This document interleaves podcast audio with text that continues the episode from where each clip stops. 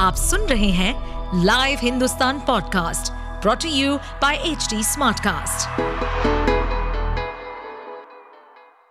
नमस्कार, ये रही आज की सबसे बड़ी खबरें।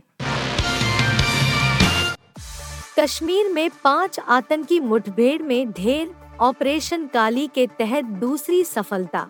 जम्मू कश्मीर के कुलगाम में सुरक्षा बलों ने मुठभेड़ में पाँच आतंकियों को मार गिराया है। यह मुठभेड़ गुरुवार से शुरू हुई थी, जिसमें यह बड़ी सफलता मिली है। मारे गए आतंकियों का आंकड़ा अभी और बढ़ सकता है। जम्मू कश्मीर पुलिस ने बताया कि गुरुवार की दोपहर को एनकाउंटर शुरू हुआ था। यह मुठभेड़ डीएच पोरा इलाके के सामनो पॉकेट में हुई थी। इसमें राष्ट्रीय राइफल्स, पुलिस और सीआरपीएफ के जवान शामिल थे। आतंकियों को घेरने के बाद सुरक्षा बलों ने गाँव के चारों तरफ़ लाइट्स लगा दी थी ताकि इनके भागने की स्थिति में नज़र रखी जा सके। पीएम नरेंद्र मोदी ने बताया अपने डीपफेक वीडियो वाला किस्सा, जताई चिंता। आर्टिफिशियल इंटेलिजेंस के ज़रिए डीपफेक वीडियो के कई मामले सामने आ चुके हैं। प्रधानमंत्री नरेंद्र मोदी ने भी शुक्रवार को डीपफेक वीडियो को लेकर चिंता जताई और पत्रकारों से लोगों को जागरूक करने की अपील की। पीएम मोदी ने अपना भी एक किस्सा साझा किया। उन्होंने बताया, हाल ही में मैंने एक वीडियो देखा जिसमें मैं गाना गा रहा था। मुझे पसंद करने वाले कुछ लोगों ने मुझे भेजा। बता दें कि पीएम मोदी दिल्ली स्थित भाजपा मुख्यालय में दिवाली मिलन कार्यक्रम में संबोधित कर रहे थे। पीएम मोदी ने कहा कि मीडिया को इस संकट को लेकर लोगों को आगाह करना चाहिए।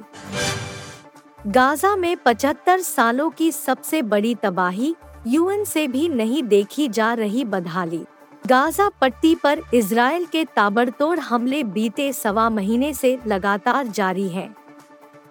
इन हमलों में अब तक करीब बारह हज़ार लोग मारे जा चुके हैं और लाखों लोगों को पलायन भी करना पड़ा है। इस बीच संयुक्त राष्ट्र रिफ्यूजी एजेंसी के चीफ फिलिप लग्जेरिनी ने कहा कि फिलिस्तीन में 1948 के बाद हम सबसे बड़ा पलायन देख रहे हैं। खास तौर पर उत्तरी गाजा से बड़ी संख्या में लोगों ने पलायन किया है और करीब 11 लाख लोग अपना घर छोड़कर भागे हैं।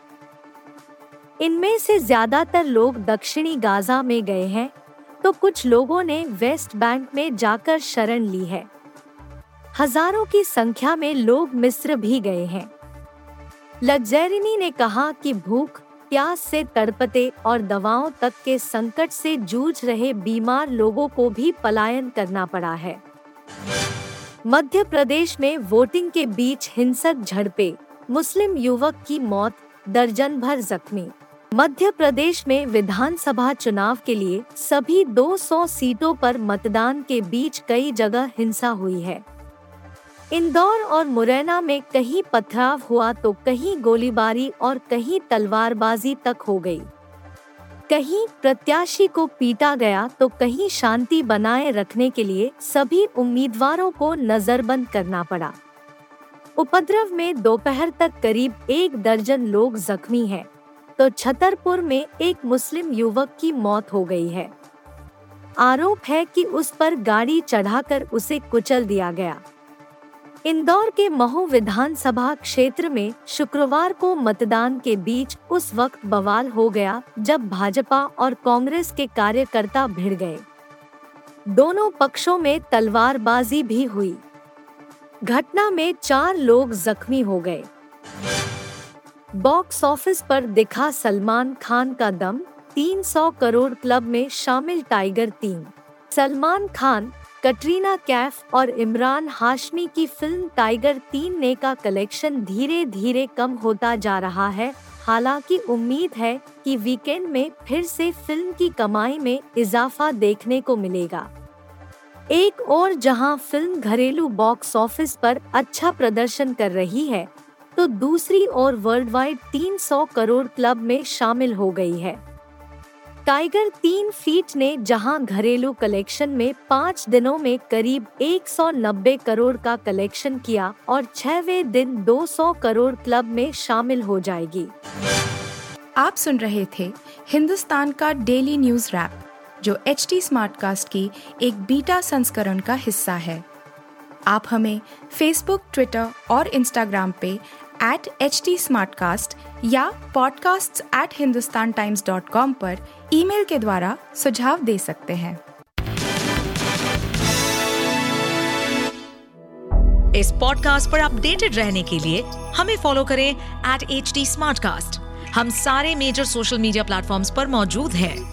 और ऐसे पॉडकास्ट सुनने के लिए log on to W W W dot H T smart cast dot com